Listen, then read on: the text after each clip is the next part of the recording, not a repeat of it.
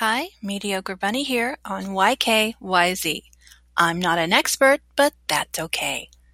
On Mediocre Movie Musings, I'd love to talk about racing films. I'm a big Formula One fan, IndyCar less or so, but I do follow it. Um, I'd like to talk about non-documentary racing films. What are your favorites?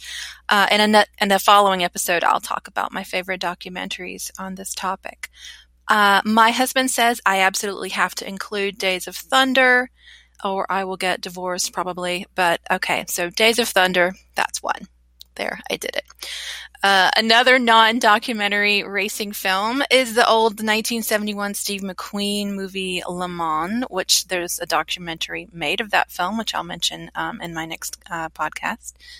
Uh, one of my favorites was Rush. I read the book. This was based on the book not very not very well written or edited but the film was amazing.